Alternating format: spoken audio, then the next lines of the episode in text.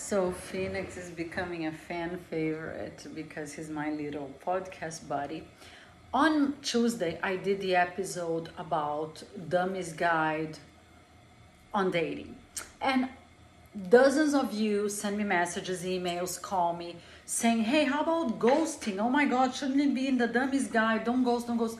But ghosting is such a huge subject lately that I decided to do an entire episode tonight dedicated to ghosting. So I spend weeks and weeks and weeks interviewing experts, lots of men, women out there to figure out why do people ghost?